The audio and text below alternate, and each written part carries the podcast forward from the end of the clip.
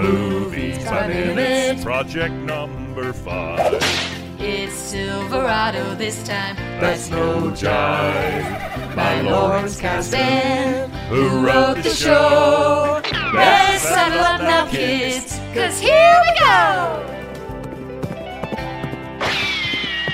Howdy, and welcome back to another episode of the Silverado Minute Podcast. Each week, Movies by Minutes host examine the 1985 Lawrence Kasdan directed Western Silverado. One minute of screen time per episode. I'm one of your hosts this week, uh, the executive producer of Silverado Minute, Jim O'Kane, who's also the host of the Rocketeer Minute and the Apollo 13 Minute. And mister, I'm your guest host.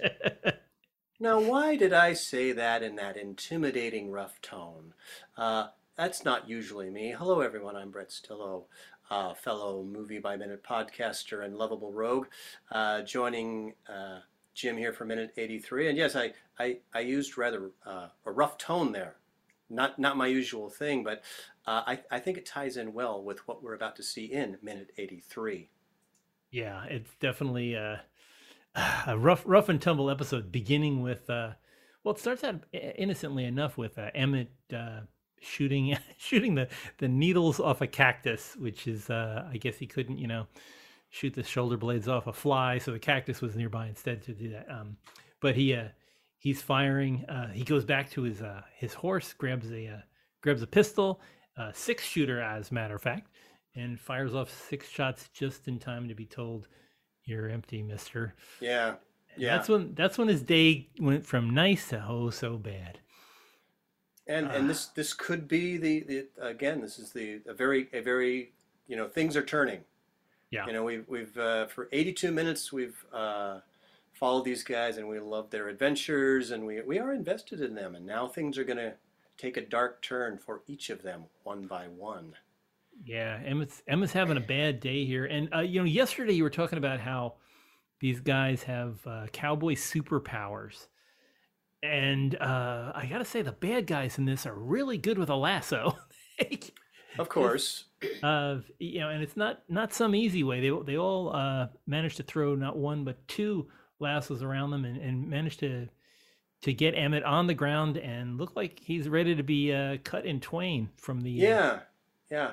And now, you know, correct me if I'm I'm wrong, but it, it seems that you know, in in Western lore or Western movie lore, more more often than not, the lasso is is it's like a dirty trick. yeah You yeah, know, I, I, I don't know of many like uh, there's there's there are probably exceptions, but it, it seems like that is it is more of the uh, uh, the tactic of a of a blackguard and a cur. yeah to use a lasso, it's like dirty fighting. yeah it's it's you're you're you're handcuffing your hero you're throwing it around you you know sometimes it's a whip too i mean you'll have a, a whip wrapped around them and they can't move and uh it's just you know you're unless you're batman uh the lasso is for bad guys um uh, but still just an ama- an amazing skill to have i i don't know if you've been to uh the uh, will rogers state park just outside of beverly hills there but uh if you ever get a chance uh, up up in will rogers state park uh, just a little bit up the up the hill from uh, from OJ's house. There is it's, it's actually the old Will Rogers Ranch, and Will, Will Rogers was a real cowboy. He could you know rope and uh, do rodeo work and all kinds of stuff. But uh, it's a fascinating place. If you go in there, there is a um, a, a running tra- uh, not a running track. Now, of course, the thing escapes my name, but it's a it's a corral, an indoor corral that is uh, 90 feet in diameter and uh, Will Rogers was able to pay out a lasso hoop that was 90 feet in diameter. He could spin, you know, 45 foot radius around him with a lasso and keep that keep that rope off the ground, spinning it. Um, if you know, if there there are real cowboy skills. I live I live just outside of Fort Worth, and uh, uh, the Fort Worth Stockyards has a regular rodeo every Friday and Saturday night. And you go there and see some roping and tying. It's amazing what you can do with a piece of rope. That uh, uh, I, it's uh, astonishing. And even though this kind of looks like superhero stuff, there are I know I have seen people that could do these kind of things with a with a rope.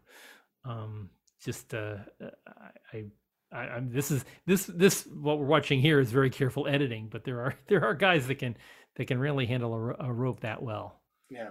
Um, And yeah, I mean, and a, a gun for that matter. To, to take it maybe just one step back, um, you know, when Emmett is doing the quick draw, Yeah. uh, that's just that's maybe the best example, one of the best examples in a Western movie of shooting from the hip. There's your there's your metaphor taken literally. He is, you know, he's not lifting the gun up. He's he's aiming with his eyes, and he sort of knows, you know, where the gun is. You know, he's not and he's not looking at the gun. It's yeah, he's he's shooting from the hip literally. Again, uh, so yeah, more more cowboy superhero powers and uh, and you know the the power of the lasso included. um, if I remember correctly, you uh, you had mentioned yesterday about the um, there was a behind the scenes uh, featurette that was uh, done about Silverado, and I remember an interview with Scott Glenn where he basically practiced just doing the draw for about eight hours a day. He just that's all he did was he had a he had a gun strapped to his hip and he just whip it out, whip it out, whip it out. And uh, interesting seeing him doing this as a southpaw, just uh, just pulling the gun uh, a left-handed gun out for the for the draw. But he would practice that. He'd also practice cross draws where you'd reach in with your right hand and pull it out. Um, but he got very good at it, wor- working with the armorer and and learning how to how to be a you know Western cowpoke. Yeah, it must be very uh, intoxicating because you know you hear about other actors, um, you know, and they learn the tricks, you know, spinning uh, the Colt, and you know, and your yeah, your your various again cowboy superhero powers, and yeah, to to be able to. Uh, this is, you know, the total total tangent here, but if you remember the great Robert Culp, Yes.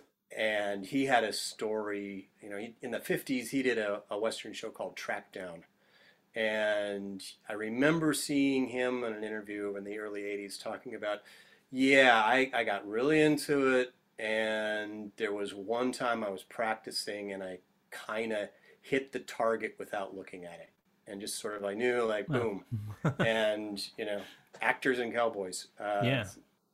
Yeah. Um, Talk about being in the zone. Wow. being in the zone, being in the Yeah. zone. Uh, you know, something you alluded to yesterday that I never really thought about with this movie, and there's a perfect example here, and that's you know, Mystery you're empty.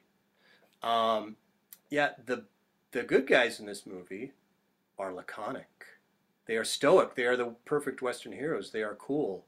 They uh, they they say obvious things subtly. Um, they they mean what they say.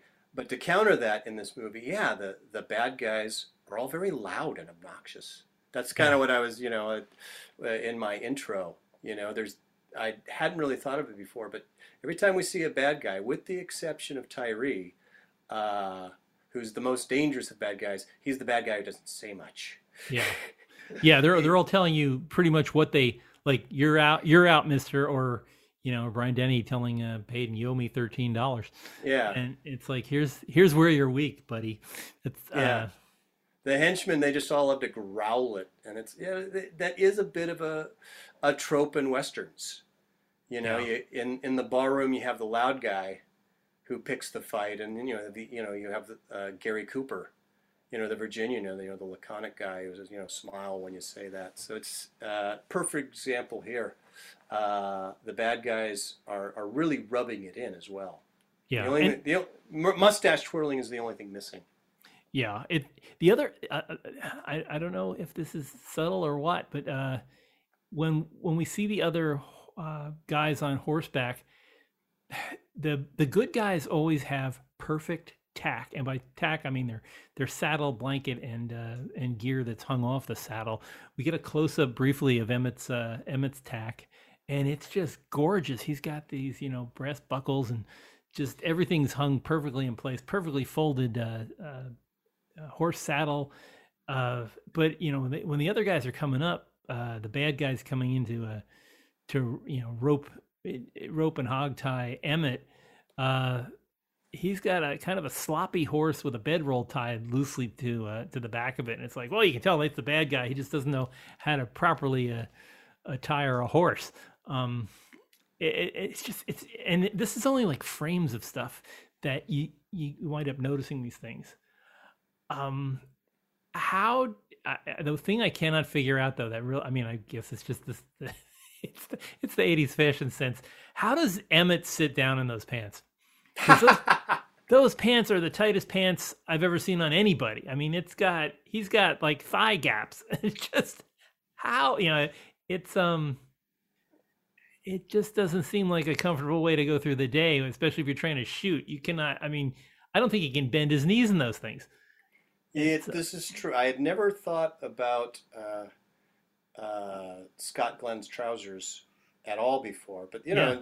what you mentioned on Monday, something you know you had a uh, bothered you a little bit was the you know the impeccable tailoring, um, and you, that you see in the barroom scene with everybody's suits, and it, you know probably a an example here that um, yeah that you probably didn't have trousers this tight in the 1880s. Uh, I'm gonna I'm gonna go on a, a tangent again because it reminds me of one maybe one of my favorite TV shows, The Wild Wild West. Ah, yes. and uh, you know that show, the the the centerpiece were the very over the top fight scenes that Robert Conrad would do with his uh, team of stuntmen.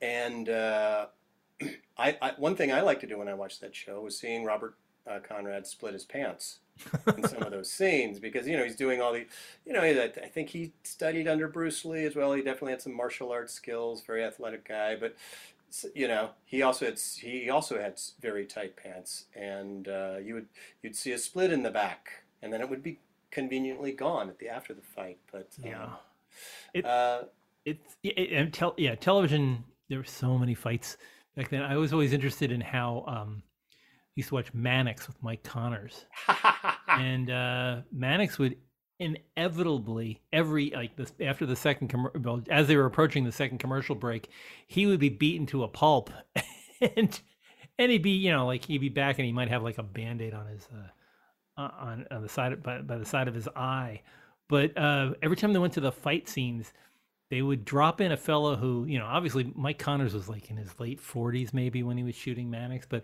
all of a sudden he turned into this 20 year old guy with, you know, was built like a, built like an inverted V or, yeah. or like a V. And, um, you know, he just starts banging away at the, at the bad guys.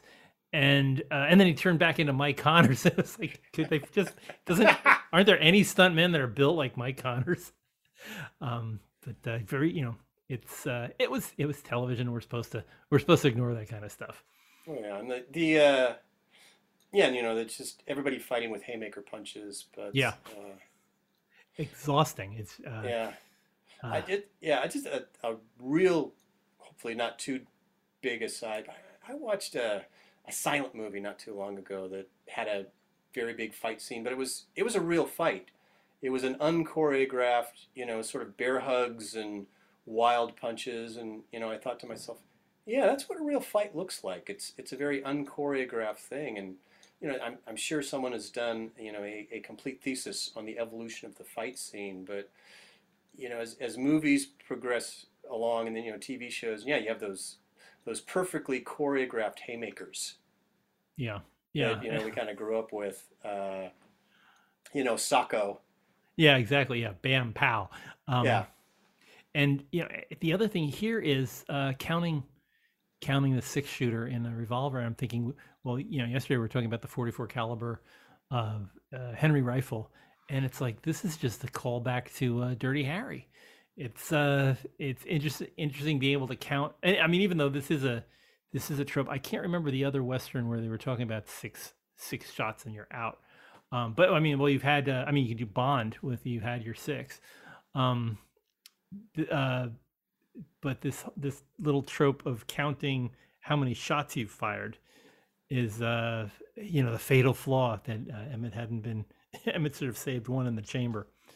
I, I I feel sorry for Emmett here because it's it's it's like he gets called out. You know the the, the six shooter is empty when the screenwriter deems it important for the six shooter to be empty because. Uh, you know, I mean, we've definitely seen Western movies where, uh, you know, that six shooter goes 8, 9, 10, you know, 11, 12.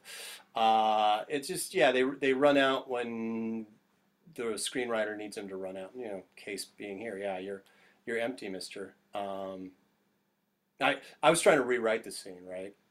You know, because I'm thinking, well, this is Emmett. He's he's, he's got to have a derringer in his boot or something. Yeah, like yeah, that. or- he's, he's have- gonna have.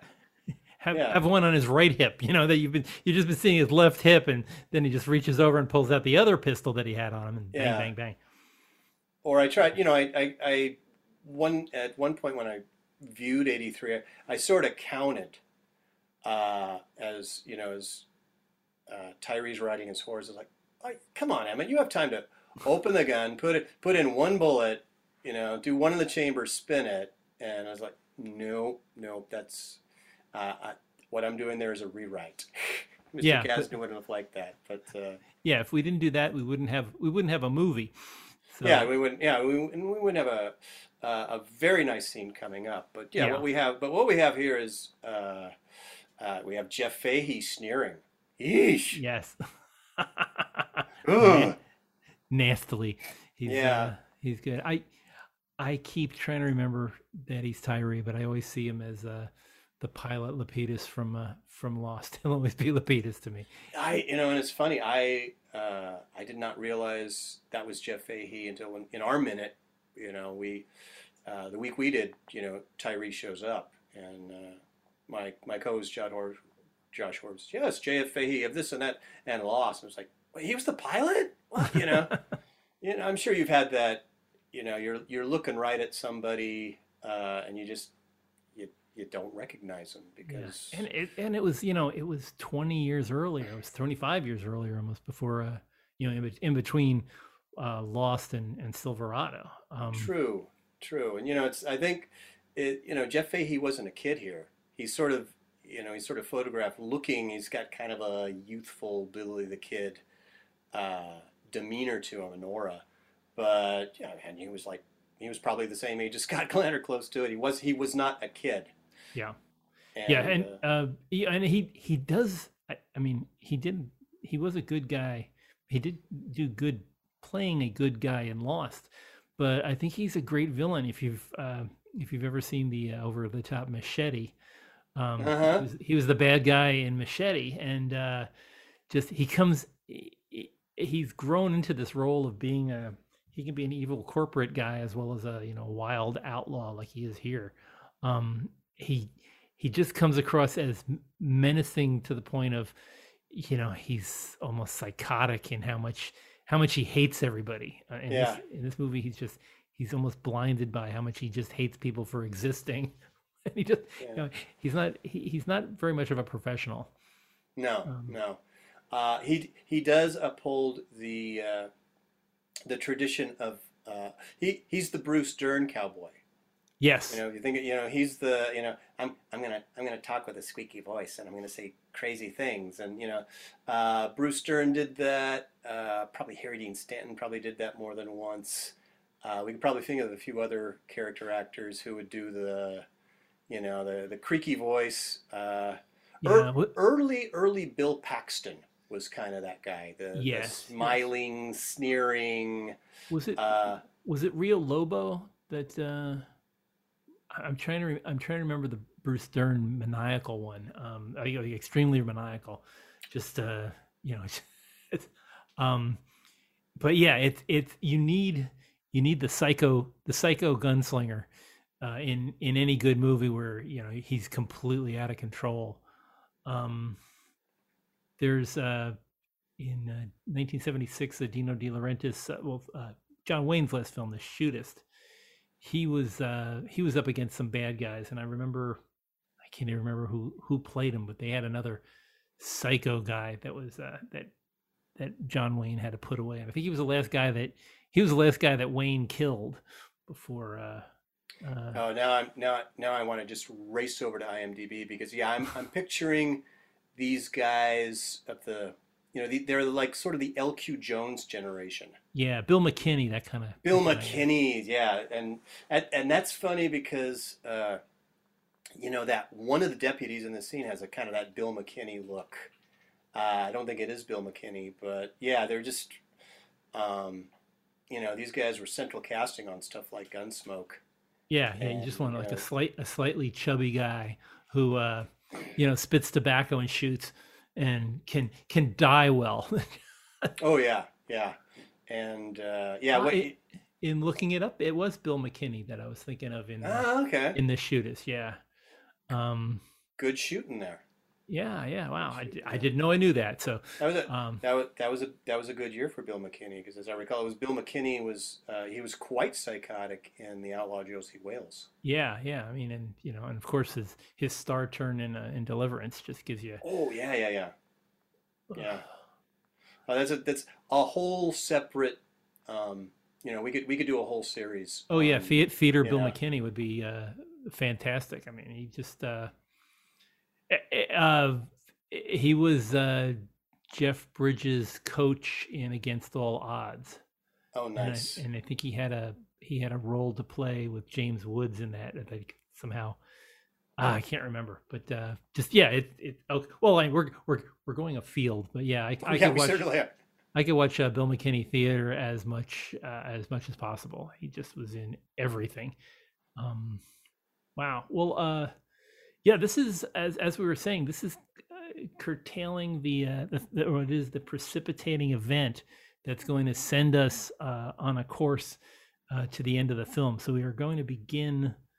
Uh, w- well, we're going to finish the the second act uh, tomorrow. I think with with well with Emmett's salvation here, but he's he's definitely setting up. You know, if they just left Emmett alone, everything would be fine. But now they're stirring that pot, you know, kicking that hornet's nest. Um, but they they have to do that because it's their very nature, just to, just to get, get everything going. they can't help it. No, no, it's uh, They can't, can't help it. can't be out west and not be the bad guy. Yeah, Wow. there's Wow. you know that it's the Lone Ranger's mask. I got to Yeah. do it. Yeah. yeah, it's uh, uh it's ine- inevitable, as they say, or yeah. Well, um, wow, I think I think that kind of takes us to the end of Wednesday. Um, uh, Excellent, excellent. minute.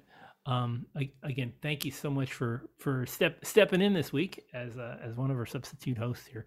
Uh, this is this is a great show. I, I- I've been, you know, I, I get to hear I get to hear all the all the shows before everybody else does, and I am I never stop being astounded by the quality of movies by minutes host. We get so many different points of view, so many uh, well informed points of view uh, on these group projects, and it just makes me want to go out and listen to every, everybody else's show just to just to catch up and see what else what else they're looking at.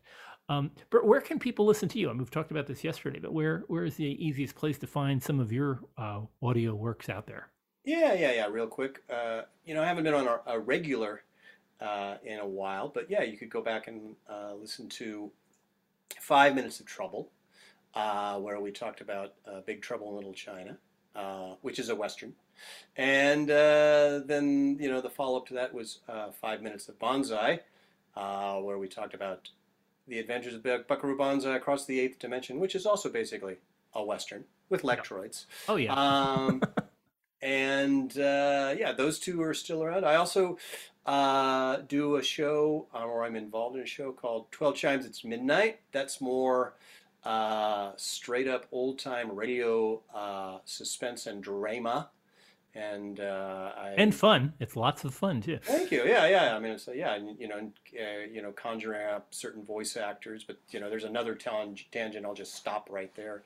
But uh, yeah, just with you know, old time radio drama, and uh, I've I've written a few, and I've acted in a few, and uh, that's also a lot of fun too. So yeah, that's I'm a, and I'm around, and I'm I'm available to be a guest. Yes, as as can be seen in this very episode. I just happen to be in the neighborhood. Wow. and I just happen to have my microphone with me. That's how. Awesome. roll. Yes, I know. It's it, it's it's odd. You're just driving around with that big that big velocity mic, and kind of looks like Bing Crosby if you see any of his album covers from the 40s. Love it.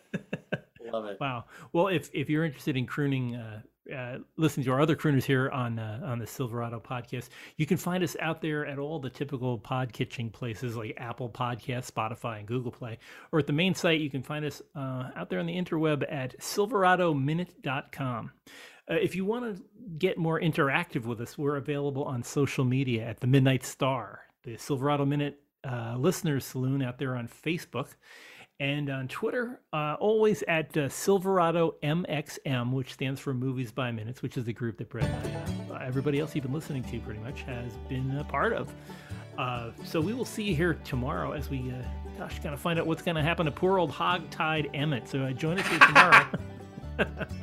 I wonder if anybody, uh, you know, got the, got him in under ten seconds. Well, we'll find out. But, uh, but please join us here tomorrow on the Silverado Minute. And until then, yeehaw! You out yeehawed me. Oh, I, I demand a rematch. That's Okay, okay. let's- tomorrow. No, no, t- tomorrow.